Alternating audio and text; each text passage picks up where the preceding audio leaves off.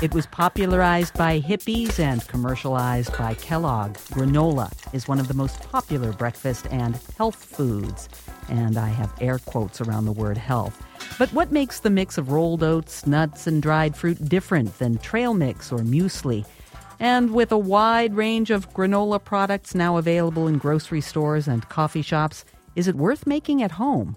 Here to answer those questions for this week's Last Chance Foods is Dan Pashman, creator and host of the Sporkful podcast and blog. Welcome back to WNYC, Dan. Thanks, Amy. Dan, granola is really popular right now, and it was really popular back in the 60s and 70s. Is that when granola came about? I mean, it's oats, fruit, and nuts. I, I can't believe it's only 40 years old. What's the history of granola? Uh, well, if you mean 1860s and 1870s, then you're right.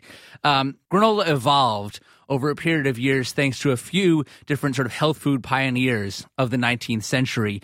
Uh, and it's interesting to me, throughout its evolution, it's sort of like the Forrest Gump of the 19th century. Wherever great food inventions were taking place, it seems granola was nearby. Uh, you know, it started with Sylvester Graham, inventor of the graham cracker, and later continued with John Harvey Kellogg, inventor of Corn Flakes and co-founder of Kellogg's. But you know, Kellogg served granola at his sanitarium, uh, which is sort of what we would today probably call a spa, uh, where it helped inspire C.W. Post to create grape nuts. So it's been around for a long time. In fact, on the web, I found an 1893 ad for Kellogg's granola which says that it's admirably adapted to the use of all persons with weak digestion, defective assimilation, and invalids generally, um, as well as travelers and excursionists who often need to carry the largest amount of nutriment in the smallest bulk. And by the way, I love this word nutriment. Nutriment, I know. I, Let's I think repopularize to, it. Yes. Can you change the name of this segment to Last Chance Nutriment? I think this is going to be big for you, Amy.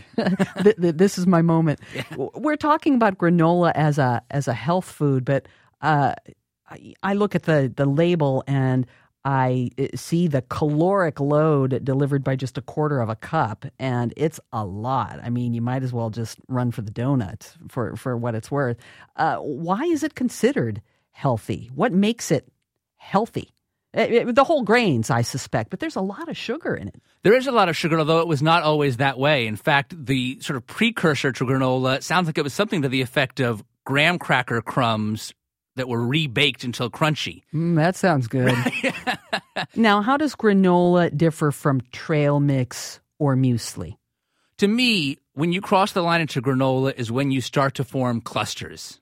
Trail mix is a conglomeration of different ingredients. Muesli is roughly described as granola without a binding agent. Once you add the oil and then usually honey and or maple syrup, to bind the ingredients together, it forms a cohesive whole that I would call granola. I see house made granola at a lot of coffee shops and restaurants, so I imagine it's pretty easy to make. But if I were to do a cost benefit analysis of the time it takes to make and the cost of nuts, raisins, honey, is it worth it, Dan?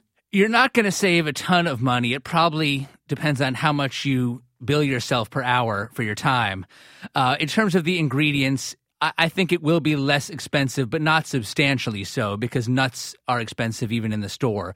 Uh, but I think that it, it's fun because you can make it exactly the way you want, and it does offer opportunities for experimentation. Last year, you judged a granola smackdown between the hosts of Slate's Culture Gabfest podcast. Who won, and what did you learn from that experience? Uh, Laura Anderson won. She's the Slate food and drinks editor who has a great granola recipe. What I learned from that experience is that you can put almost anything into granola, but that does not mean that you should. Dan Pashman is the creator and host of the Sporkful podcast and blog, which you can find at sporkful.com. To learn more and to get that GabFest winning granola recipe from Slate editor Laura Anderson, click on culture at wnyc.org. I also asked Dan a lightning round of questions for my 60 second stir fry video series. You can find that on the Culture site as well. This is WNYC.